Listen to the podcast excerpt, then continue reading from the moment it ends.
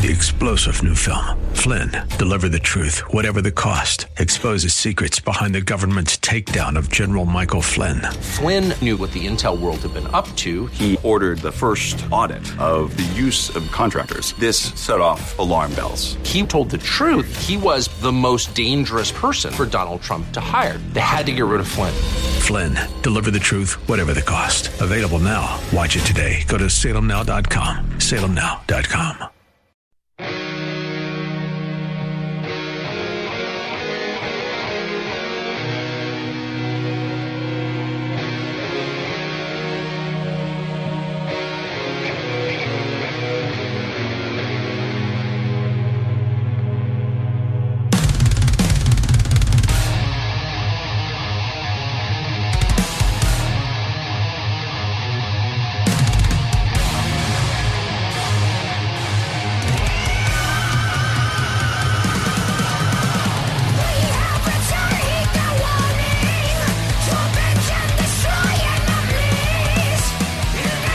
right, if you were going to start a show, that's the song I want to start the show.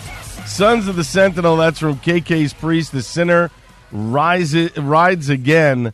Uh, KK Downing's a new uh, band called KK's Priest. Welcome to the Al Gattullo Craft Beer Cast on AM 970 The Answer.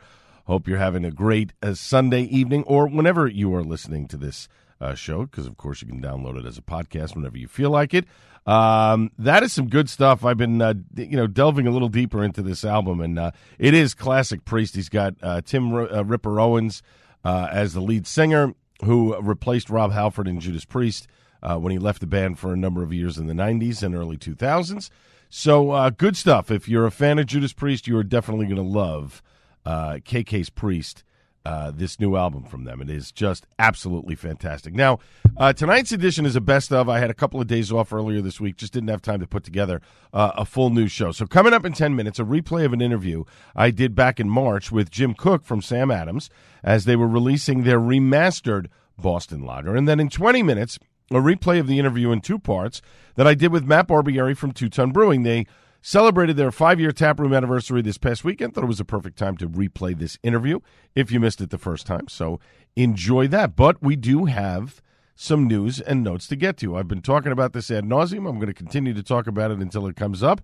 Westfield Hops pouring in Westfield, New Jersey. It's Saturday, November 11th. Um, the tickets are on sale now. and if you're listening to this tonight, and if you uh, go and purchase tickets before midnight, which meaning Sunday night, uh, October 14th, uh, if you use the word uh, code word fall at checkout, you save 15 bucks. It's pretty good. Uh, 6 p.m. to 9:30 p.m. on Saturday, November 11th. Westfieldhops.com is the website uh, for more information and to purchase tickets. Going to be a lot, gr- a lot of great New Jersey and some national breweries as well. There, uh, Senor Sangria will be there as well. There'll be food. There will be music. It will be a fantastic time. You absolutely do not want to miss it. Now, taking place Friday, November 3rd, uh, from uh, 5 to 9 p.m. at Mudhen Brewing in Wildwood, New Jersey. A huge event to benefit uh, the Habitat for Humanity of Cape May County. Live music, raffles, exclusive merchandise. You can sample 20 different beers from participating breweries like Anglesea Ale, Works, uh, Bear Brewing, Bucket Brigade, Cape May, uh, Mudhen, many more. Plus, the debut of all 10 Smash IPA variants, uh, uh, which is called if the Be- uh, which is called if the beer the beer that built the house. Tickets are 35 bucks a piece. Uh, there is a QR code. I have not seen a website, uh, but as soon as I get that information, I will certainly get it over to you. And that's cool helping out Habitat for Humanity, which is, you know, always a good thing. Now, here's something really cool that I did not know about. And as usual, I get an education from the great Garrett Oliver of Brooklyn Brewery. Um, they've announced, announced the launch of Fonio. I, guess it's called Fonio. Fonio Phono? No, Fonio. It's probably Fonio. Fonio Rising, a distinct and delicious craft beer made with the climate resistant ancient Western African grain Fonio, meticulously brewed in collaboration with purpose driven food businesses Yole whose mission is to bring underutilized African ingredients like Fonio to global tables. Fonio Rising Double Pilsner, which clocks in at 6.4% ABV, an invigorating golden lager that exudes a robust and crisp profile featuring vibrant tropical fruit notes. The beer is available at Whole Food Market stores across the United States now, and it will be in Brooklyn Brewery's Williamsburg based tasting room. Known as the seed of the universe, Fonio a grain in the millet family, which has thrived in Western Africa for over 5,000 years, has gained significant attention recently for its exceptionally nutritional profile and culinary versatility, even recognized as part of the UN's declaration that 2023 is the year of the millet. Garrett Oliver explains no fertilizers, no irrigation, no pesticides, no insecticides, no fungicides, nothing. Whether you look at it from an environmental perspective, a social benefit perspective for the farming communities, or from a brewing perspective. Fonio is so good that it seems like someone must have just made it up, but Fonio is real, and Africa grows 700,000 tons of it every year. Fonio is easy to brew with, gives beautiful flavors to beer. It's this is very exciting stuff, and I can easily envision a future where Fonio is widely used as an everyday brewing ingredient, bringing vast benefits to brewers, beer drinkers, farmers, and the planet. Now, th- what sets Fonio apart – is its ability to flourish in areas where other crops struggle. In arid regions near the Sahel Desert, um, the high, this highly nutritious and gluten-free grain thrives in nutrient-poor soil without the need for fertilizers or pesticides. Remarkably drought-resistant, Fonio helps regenerate the soil within a short two-month growing period, resulting in bountiful harvests and providing a vital source of income for rural communities in Fonio farming countries. Fonio can play a key role in our efforts to forge a sustainable, biodiverse food system that addresses the effects of climate change. This beer, Fonio Rising It'll be sold in four packs of 16 ounce cans. And again, as I said, available at Whole Food markets across the United States uh, starting now. And there's a Whole Foods down the street for me here in Lower Manhattan. I am definitely going to check this out. This sounds like a beer uh, that I would like to drink. I love pilsners, but I would I'm interested to see how this um, this grain, this seed, um, works in beer. Pretty cool. So kudos to Brooklyn Brewery for doing that. Finally, um, and if you hadn't gotten in on it by now, it's probably sold out. But what Firestone Walker does with their Brewmasters Collective Beer Club, believe me, if I lived in California or one of the states they ship to, I'd probably plunk down the three, four hundred dollars for the membership because what they give you for the membership is so absolutely worth it. First of all, Firestone Walker does absolutely amazing barrel aged beers. If you haven't had one of Firestone Walker's, like Parabola, um, you know all of these different versions of Parabola and all the other uh, their anniversary ales, all these different things that they do. If you haven't had one of them, you see it on tap somewhere at a bar, absolutely get a pour. If you see a bottle of it, twelve ounce bottle of it somewhere, absolutely purchase it. You will not be disappointed. Uh, it is fantastic. So the um, 2024, excuse me, edition of the Brewmasters Collective Beer Club uh, gives you a welcome kit and 21 small batch barrel aged beers, as well as numerous exclusive membership benefits. Um, there's also limited collab beers made with WeldWerks, Frau Gruber, Omnipollo, and Revolution in Chicago.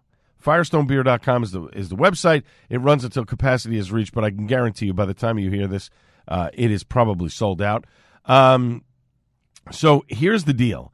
Uh, the Brewmasters Collective beers will land in quarterly curated collections that include custom merchandise and pairing experiences. The annual prepaid membership cost is $399 plus tax and shipping, or $425 if you do it in installments. You can pick up the beers at Firestone Walker's locations in Paso Robles, uh, Buellton, and Venice. Uh, this is four years now, so this is the fourth year of this. And if you live in certain states, they will ship it to you, but they don't ship it to New York or New Jersey. Um, it totals 21 beers, four seasonal collections, including nine member exclusives. Each collection will feature five barrel aged beers along with curated merchandise or food pairings. This is uh, unbelievable. So you get um, the in the welcome kit, which ships in January. You get a blended ale with Amburana and coffee aged in bourbon and chocolate bitters barrels. And then you, you also get your membership card exclusive merchandise, which is club exclusive. The first collection um, ships in quarter one. You get Parabola, an imperial, imperial stout aged in 12 year Elijah Craig barrels. You get Parapajamas, an imperial milk stout with cocoa, vanilla, and marshmallow. Raspberry Wild Ale, an American wild ale fermented with raspberries. You get the WeldWerks collab, barrel aged imperial stout aged in Parker's Heritage whiskey barrels. And still loading a barrel aged blended barley wine. That's just five different beers that you get in the first collection. And it goes on and on and on. And I could go on and on and on about this. But this is amazing what they do. The membership also includes 15% off all purchases, including beer, merchandise, and dining. You get access to member tastings and events at Firestone Walker locations, VIP taproom access, complimentary Paso Robles brewery tours for up to four guests. You get access to library beers and earlier Brewer Master collectors collective exclusives, a lottery for a chance to purchase tickets to the 2024 Firestone Walker Invitational Beer Fest. Now, if you live in California, Kentucky, Nebraska, New Hampshire, North Dakota, Pennsylvania, Vermont, Virginia, and Washington, D.C., I assume that they would ship the beers to you. But if you're in any of the other states, forget it. It ain't going to happen. Now, when we come back after a short break, a replay of an interview I did with Jim Koch from Samuel Adams. This is the Al Gattullo Craft Beer Cast on AM 970 The Answer.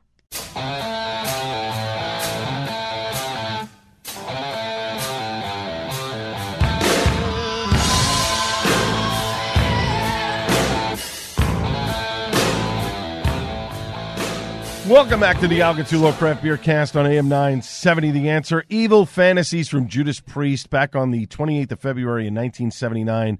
Uh, this album was released. It was actually called Evening. It was actually called uh, Killing Machine, but it featured the uh, iconic track Hellbent for Leather, which we played earlier in the show, and uh, really propelled Judas Priest to new heights as a band. It's also the last album, by the way, that drummer Les Binks played on. Dave Holland would replace him soon after. Now, earlier this week, on that day, actually, uh, February 28th, I got a chance to sit down for a few minutes to talk with Jim Koch, as I like to call him, the godfather of craft beer, the founder of Samuel Adams. They have a new remastered Boston lager uh, that is out now.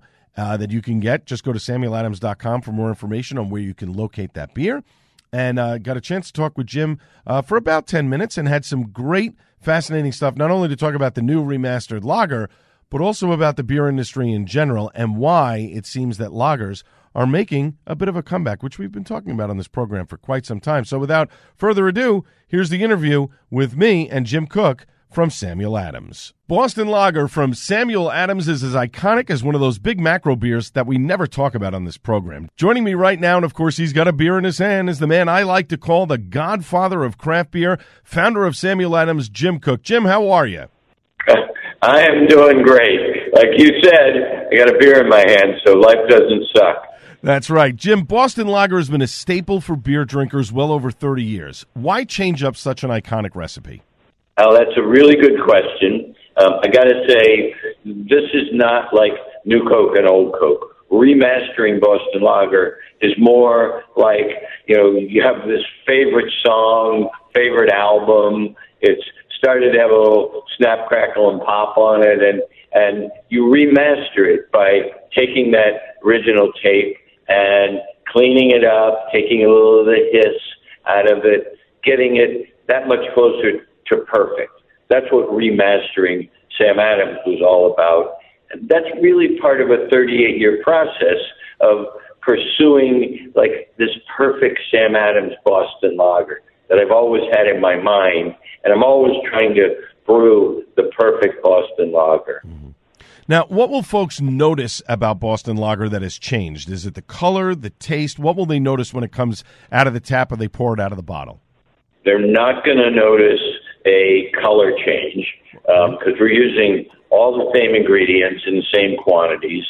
Um, they're not going to notice a huge taste change because we're using the same recipe. So we haven't changed the recipe haven't changed the ingredients. What they will notice is a little tweak, and uh, what they should sit, and what they should taste is a brighter, smoother, cleaner, easier drinking Boston lager that just has a little bit of sparkle in the glass. We're talking with Jim Koch, the godfather of craft beer, as I like to call him, from Samuel Adams, right here on the Al Gattullo Craft Beer Cast on AM 970. The answer for more info on the remastered Boston Lager, you can go to samueladams.com. Tastes change within craft beer, Jim, much more frequently than they did even 10 years ago, especially now, and especially in the younger crowd between, say, 21 and the mid 30s. Why do you think that is? Is it a fear of missing out, or is it something else? Well, I think, you know, you've got a whole new generation of craft beer drinkers. They never knew a world where there wasn't craft beer. Right. You know, to them, craft beer has always been this uh, huge part of the American beer landscape. So they are more educated, more experimental, and what we're seeing now is uh, that the cohort is kind of getting IPA'd out. You know, they grew up on IPAs, uh, and they're starting to get some hop fatigue, and they're starting to get interested in the elegance of lager. So we're seeing a rediscovery of lager among craft beer drinkers. Lagers, of course, were uh, like Sam Adams among the, the foundational beers that started craft beer. And the last like 10 or 15 years have been all about IPAs and hoppier and hoppier IPAs. And I think, you know, that's reached saturation. So lagers are being rediscovered for, you know, the longer aging times that they require that make them smoother, for the slower, colder fermentation that make them more complex. And there's a whole new world for somebody who's been, you know, just drinking IPAs and stuck in that IPA world to see uh, a whole other part of the brewer's art. And, and, Jim, I wonder if the pandemic had something to do with that because brewers had more time since a lot of places were closed or they can only do, uh, you know, takeout only. I wonder if that's changed the brewer's mindset to say, hey, look, you know what? We have eight, 12 weeks. We can put a lager in the tank and we can let it sit there for a little bit longer and maybe have a new audience, you know, rediscover these classics. Do you think that the pandemic had something to do with that? You know, I think you might be onto something there because you're right you know, brewers, uh, you know, had tank capacity that they weren't using at, you know, at their tap rooms. There was uh, nobody showing up, uh, and they did have then the opportunity to devote the extra tank capacity to making lagers. You know, so instead of needing to make three batches of an IPA, they could make one batch of a lager and age it properly. Right. Uh, we're talking with Jim Koch, the godfather of craft beer from Samuel Adams, right here on the Al Gattullo Craft Beer Cast on AM 970. The answer. For more information on their brand new remastered Boston Lager recipe, just head over to samueladams.com. Now, how has the brewing process changed in recent memory, Jim? Is it is it more technical, or do the old school methods still have a place in the brewing world? Well, Al, both of those are true.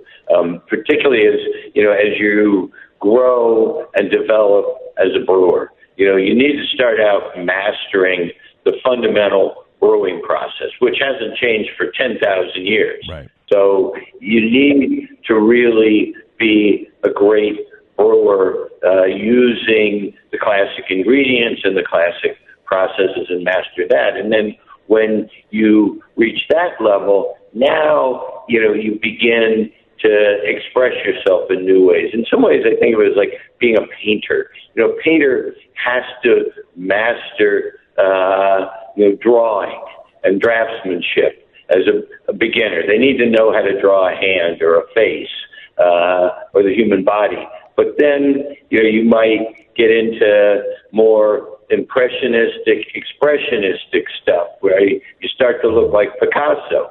Uh, but the same thing is kind of true with the brewer's art. After you've mastered the basic stuff, you start branching out and thinking, well, maybe I could use this non traditional ingredient, something nobody's ever put in beer before. Um, you know, we started putting chocolate in beer decades ago, and it was really interesting to try to figure out how do we do that? I mean, you can't just like throw a Hershey bar in the brew kettle. You know, you got to figure out at what stage of the chocolate making process do you grab the ingredient? And right. for us, that was cocoa nibs. which are kind of the original primal form of chocolate before it gets ground up and mixed with sugar and milk and so forth. So we grabbed the cocoa nibs, and then we had to figure out, you know, where do you put it in? And we we uh, figured out we need to put it in at the aging tanks so that it can steep in this solution of, of alcohol and water, which will draw out the the real heart of of, of chocolate. So brewers, you know, for us, it's been part of our brewing journey to take new ingredients and find how to put them into the beer in, in unique ways. And we ended up with a, a chocolate bock. The, you know, a chocolate pilsner is really not that appealing, but a rich, smooth bock benefits from those chocolate notes. Absolutely. Jim, last question for me. You've helped so many people in the brewing world, and it doesn't matter the size of the company You've always been there to lend a helping hand. Uh, you know, in in the decades that you've been doing this, why is it important for you to give back to the brewing community? Well, you know, I started when craft beer was nothing, and we had to struggle. It was hard. Right. You know, the big guys they had all the market share. They didn't want to leave any room for us. It was hard getting a, a bar to put your beer on because they never heard of it. I had no advertising. I had no promotional budget. I just had great beer.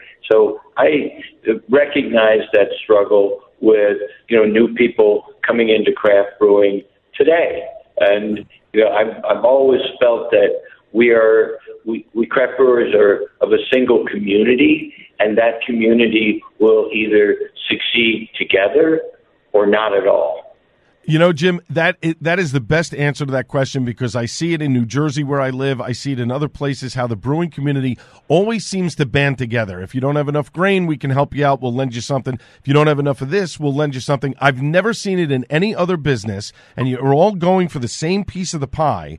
But but for some reason, the brewing community seems to pull together every single time. It's a remarkable accomplishment, and I think it's wonderful. And you know, you started it, and I think it's I think it's just a fantastic thing. My guest has been Jim Koch, the godfather of craft beer from Samuel Adams. We're here on the Al Gattullo Craft Beer Cast on AM 970. The answer: the remastered Boston Lager is on shelves now. You can get it, and if you want to know where to get it, just head over to SamuelAdams.com. Jim, thanks so much for joining me. Best of luck with the remastered Boston Lager. I cannot wait to drink it.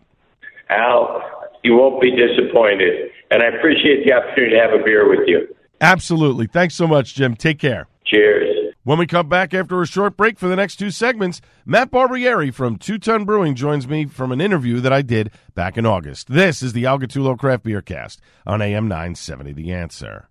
Welcome back to the Al Gattullo Craft Beer Cast on AM 970 The Answer. You know all the places you can follow me all over social media, Twitter, but now it's X, Instagram, Threads, all that other nonsense. We won't get into all of that because if you don't know by now, then you don't know, and that's how it goes. Up next, though, we are coming to you from a wonderful brewery in Kenilworth, New Jersey. It's family run, but that's not where they got their start here in Kenilworth. It actually started, if I'm not mistaken, in Linden, New Jersey. So we'll get into that in a minute. More on that in a moment. They are brewing some tasty brews, literally three minutes off the Garden State Parkway. It's exit 138, in case you didn't know. Name of the brewery, Two Ton Brewing. Uh, they're open Wednesday through Sunday. The website for more info is twotonbrewing.com.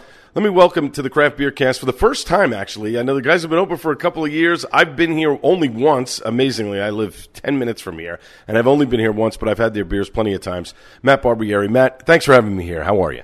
I'm doing well. Thanks for having me. Yeah. And so we are right now, we are sitting in the speakeasy. Now, before uh, the New Jersey ABC goes nuts uh, hearing speakeasy. There's only beer down here. There is no mixed drinks. There's nothing else. There's no food. So we want to make that quite clear. But um, we are sitting here in the speakeasy, and I'm going to get to that in, in a couple of minutes. But your brother, Jim, who's the brewer, started as a, a home brewer. But your first beer that you sold commercially was back in 2015. It was an Imperial IPA called Hammer and Ale. What was it like to get that first sale? And where did you brew that first beer? Was it was it Cypress? Uh, so it was an incredible feeling. But the first time we brewed that commercially was actually at Climax Brewing, okay. uh, Roselle Park. Um, at the time, we, we were so excited. We got our license to, to wholesale to be a gypsy brewer, and we were searching all over the state. And at the time, no one really wanted to take a contract. So Dave was nice enough to give us a shot. Uh, but yeah, by the end of it, we were brewing a lot of Cypress. Okay, that's I, I knew Cypress was in the mix at some point, and both you and your brother have an education back- background as well as your father. You were a special ed teacher. Your brother still works in the New Jersey school system as an administrator. How does that background translate to the brewery as a positive? Um, that's a great question. I mean, I really think it, it ties into our customer service and the experience here. Uh, we know how to talk to people. We have a lot of experience working with kids, adults, and you know coworkers. So I think that just translates to our hospitality and like our, our feel here. We're a small family business, and we want everyone that walks through the door to, to really feel that and feel welcome and safe. And uh, yeah, I think it translates in a positive way. Uh, we're talking with Matt Barbieri, the CEO of Two Ton Brewing in Kenilworth, New Jersey. They're open Wednesday through Sunday. The website for more information, twotonbrewing.com. We're here on the Al Gattullo Craft Beer Cast on AM 970, The Answer. And one of the cool things you have here is we're sitting recording this interview is a speakeasy in the basement. It has a library feel to it, uh, a little spot that folks can, can hang. Um, is it always open to the public or do you have to reserve it ahead of time? Yeah, good question. We uh, we usually reserve it for private events, so we rent this out for private parties like birthdays, engagement parties, that sort of thing. Um, however, if it is super busy, we'll open it up for some spillover for the for the tap room. And how many taps do you have down here? So we have four beer taps down here. Um, guests get their own bathroom, their own bartender, and uh, they can you know bring in catered food. It fits about thirty five people, and it's just a nice different vibe than than the upstairs. So, okay, so this room continues on because I'm trying to describe this for people on the radio. So you come down here in the basement. There's a, a, table with a couple of chairs. Then you got a long bench with seating for about 12 people, I would say. And then it, does it extend around the back, or is that the bathroom is in the back that way? It doesn't go anywhere to the right, correct? Uh, correct. That's just a sprinkler room. Got it. Got it. And then you got a couple. Of, you got a, a barrel here for seats. You got the bar right up front. I mean, it's a really cool feel. There's books all over the wall, sort of opened up and folded into pages. Um, and the guy who designed this for you guys, he's the one who came up with the idea of, of doing this with the books? Mm-hmm. Yeah, it's correct. He's uh, my buddy from college, uh, Pavel Winnick. He's a very talented artist. He did the mural upstairs, uh, the mural in our beer garden, and then the uh, book installation as well. All right. And you were kind enough, uh, Matt, uh, to pour me a beer, a little taster before we started.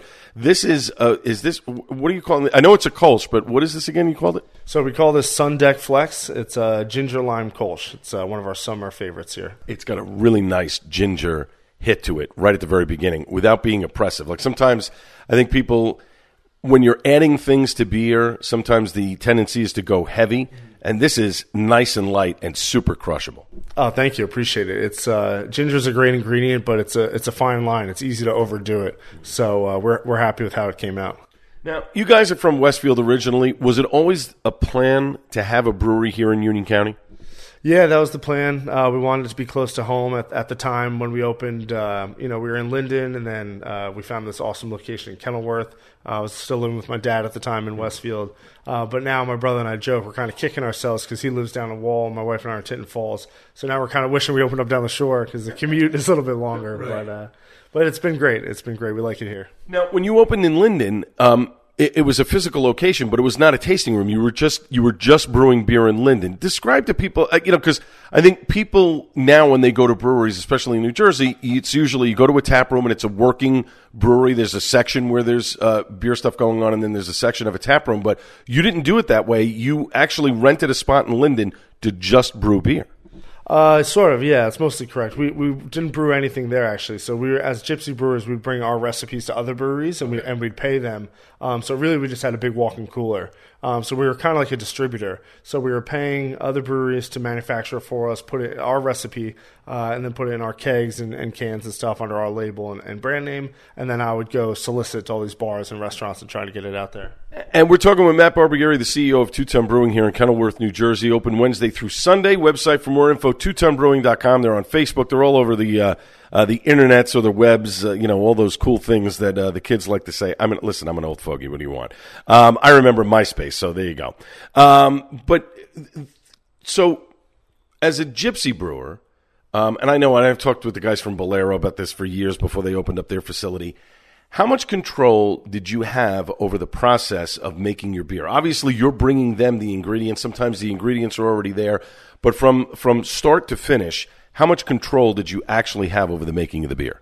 Yeah, that's a good question. Um, and that was one of the scariest parts. Is is you know we're we're there sometimes on brew days. Some some breweries would allow us to be there and be part of the whole process. But you know, once we leave for the day, there's still a lot that goes on on the cold side. Um, you know, with monitoring fermentation and dry hops, etc. Uh, so some brews let us in for a lot of that, and, and uh, others it was just kind of a lot of a lot of faith and trust. And uh, thankfully, we got a lot of really good batches, and we started to learn which which people we liked working with more than others. And uh, it was a lot of trial and error, but uh, it was it was a great experience for us to to grow and start as a company. And then uh, finally, eventually settling on this spot in Kenilworth, um, what were some other towns in, in Union County that you looked at that, you, I mean, obviously you ultimately rejected, but, you know, um, the experience here in Kenilworth itself, but what were the other towns that you looked at originally uh, before coming here? Yeah, so I looked all over. I spent uh, probably eight to ten months uh, searching with with um, you know various uh, realtors and just trying to find the right, right, location. We looked all over. I looked at Mountainside, Roselle Park, Union, Cranford, Westfield, um, Scotch Plains, Berkeley Heights, you name it. I looked all over and with breweries, there there's such a unique. Uh, there's so many needs that we that we you know there's so many things that we have to have with um, you know the the ceiling height and the power and the water and the the zoning, the ordinances. The town has to be okay with it. The building owner has to be okay with it. And uh, we just kept running into so many roadblocks until Kenilworth was finally so business friendly. They were like, "Yes, please come. We'll help you make it happen." And, and it's it's great because Kenilworth does have a really nice industrial area, which is sort of where you need to be, but you're almost you're, I mean, you're not that far from the center of town where all of the shops are, so you're not that far away, and it's easy access to the Parkway, which is great. I mean, literally, it's a it's a two minute. You know, you make a, a, a left and a right, and you're on the Parkway. Um, how helpful has the town of Kenilworth been uh, since you've been here?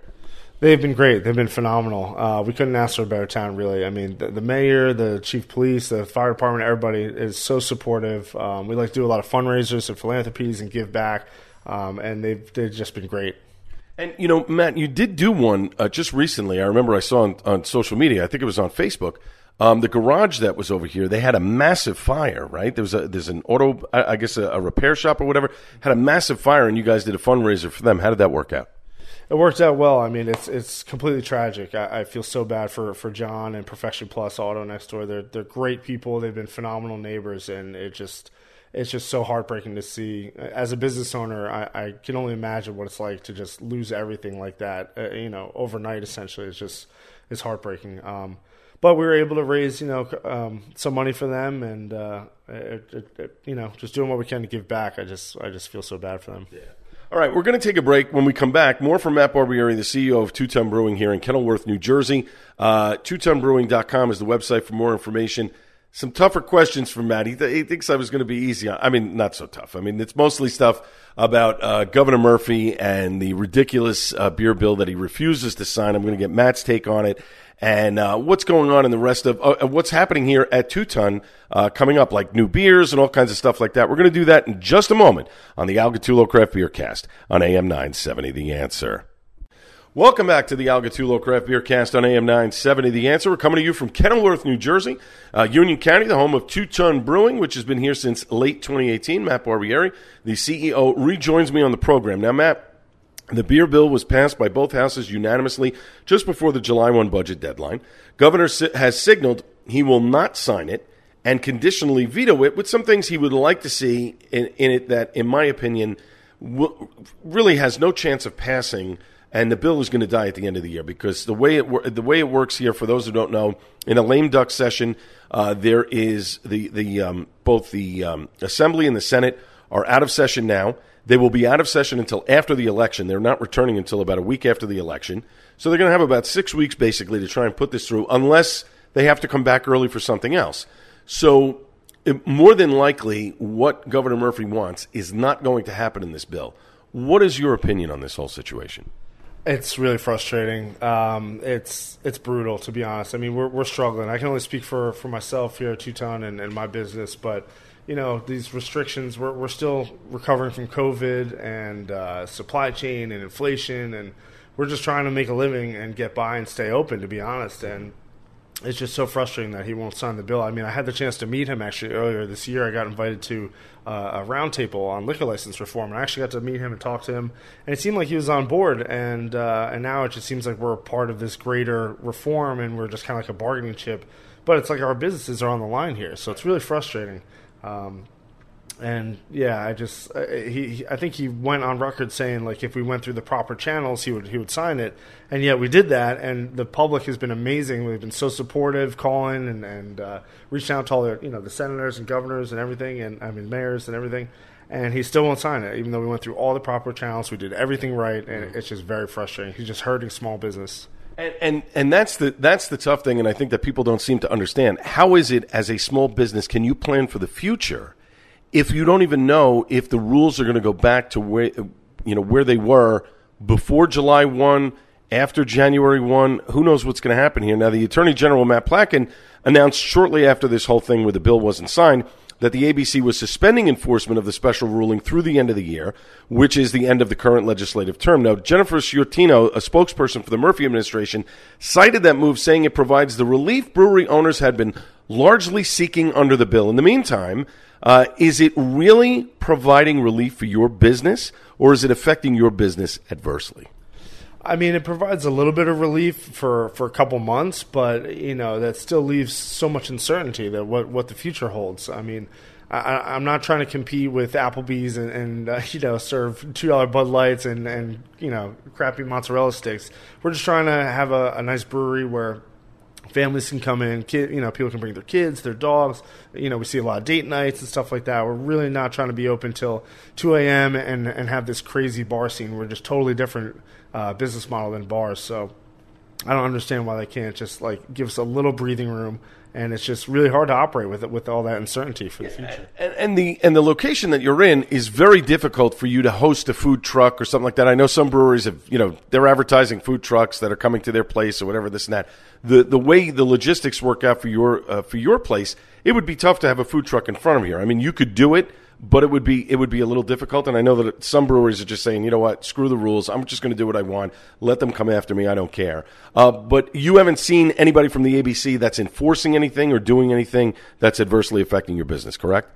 Yeah, correct. Not personally here. Um, we we've been we pride ourselves in doing everything by the book since the beginning. I mean, my, my transit insignia on my car is 0001. I was like one of the first people to get it. Right. So we've been doing everything by the book, and I see other people, you know, kind of playing a little more fast and loose. But at some point, we're like, well, we got to survive, so we're, we're gonna have to take some chances. So it, you know, we we, we got to do what we can, and it's just really hard with all the uncertainty. Talking with Matt Barbieri, the CEO of Two Ton Brewing in Kenilworth, New Jersey. They're open Wednesday through Sunday.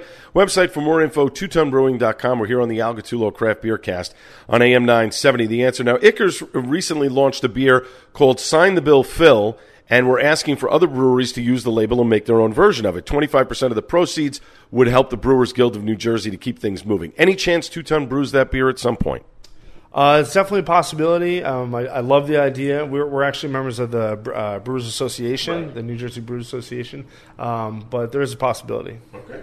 Uh, finally, um, oh, not so much finally, but we still have a couple of minutes here. But what is coming out soon from Two Ton that we can tell the folks why they should come here and have a few pints? Well, as much as I love the summer, I'm really excited for the fall. I mean, the fall is like beer drinking season. It's our bread and butter. We have our anniversary. We have a lot of fun events coming up. And for me, it's like my favorite time of year for beers, too. So, uh, speaking of Hammer and Ale, we're going to be bringing that back. We're going to be brewing that and releasing it in cans for our anniversary, if not sooner. Uh, we have a pumpkin beer coming out. We have an Oktoberfest, a Märzen, a Marzen. Um, and uh, what else do we have? Just a couple other great fall beers. Our chocolate porter. Um, so we should have a nice variety for the fall. And and you know, for those that don't understand, I mean, it is August, and everyone starts screaming when they see the Oktoberfest beers and the pumpkin beers come out. But from a from a business standpoint, you have to get those beers out early because if you wait until October to get those beers out, uh, it's too late. Then you've got October beers sitting, you know, in January and February. You want that supply to be done uh, by the end of October, the beginning of, at the very least by Thanksgiving, you want that stuff to be over with, correct? Yeah, absolutely. Um, we, it's it's important to plan ahead with production, especially because the beer ferments our ales and lagers at you know different rates and times. So it's uh, you know like you said, we definitely don't want to be serving pumpkin like at Christmas. um, you know, talk to me a little bit about you know we we we just we touched on it briefly about from a business standpoint in planning for the future and you're talking about yourself as your own business that you're hurting because of these restrictions, even before they said, listen, we're going to loosen the rules. But six months is not enough time to make up for what happened uh, you know, during the pandemic. Every business is hurting. Inflation. It's it's tougher to get money from a bank to try and you know, even if you wanted to build out or whatever, the interest rates are too high. What do you do as a business to help the bottom line? Is it going to more bars to try and get your beer in more bars? Is it you know doing festivals? Is it trying to do something unique that gets people in the doors? I mean, I'm you know I'm sure you have a you get a great crowd on the weekends and stuff. Is it bringing in music? What what's the I don't want to say what the secret is, but what's the what's the elixir that gives you that balance that helps you to make a little bit more money and stay consistent? Yeah, it's a great question. I mean, we've we've tried to get creative uh, to answer questions to just to keep things going. I mean, I've personally taken a pay cut so that my employees can uh, can we can retain them, you know, so we don't have to let anybody go um, because I love our team here and I'm really proud and thankful to have them.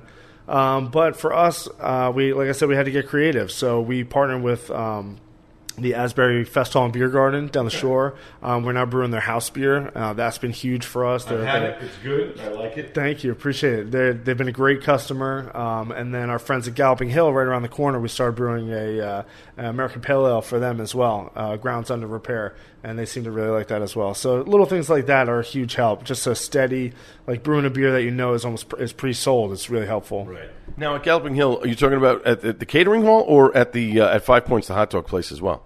Uh, it's at I, I, think it's called the Knot um, or Galloping Hill Restaurant Tavern. They have uh, their own bar and restaurant inside the uh, inside the building. Because those hot dogs, by the way, if you want the best hot dogs in New Jersey, uh, it, yeah, everybody says Rutt's Hut and whatever. If you want a ripper, that's great. Just go over to Five Points right over here in Gall- the Galloping Hill. It's a catering hall, but then there's a little uh, tiny spot that's right there uh, that you go in. It's probably some of the best hot dogs, and I don't eat a lot of hot dogs, but when I want one that's where I go to get my hot dog. I'll have a ripper every once in a while, but that is a great spot uh, for a hot dog. I have had that beer at um, you know, the Fest Hall in Asbury Park. That is a delicious beer, and I'd love to see you guys do more of that stuff. I know they get the traditional German stuff, um, but that's really cool that you're partnering with them. I mean, listen, I know it's a hike for you guys because you're brewing up here and you're having to bring it all the way down there, uh, but that's really cool because there are other breweries in the area there, and you guys jumped in on that pretty quickly. So that is really cool, and it's got to be a great relationship. Yeah, absolutely. They they've been awesome, and you you know you nailed it. They, there's a lot of other great breweries, and there's bigger breweries, quite frankly, that are much closer. But um, they I met with them, and they really liked our product. They liked our story, and uh, they you know we've been consistent for them. So I think that really that really helps the relationship. But see, that's the thing, folks, about beer and what brings people together. It's about the relationships.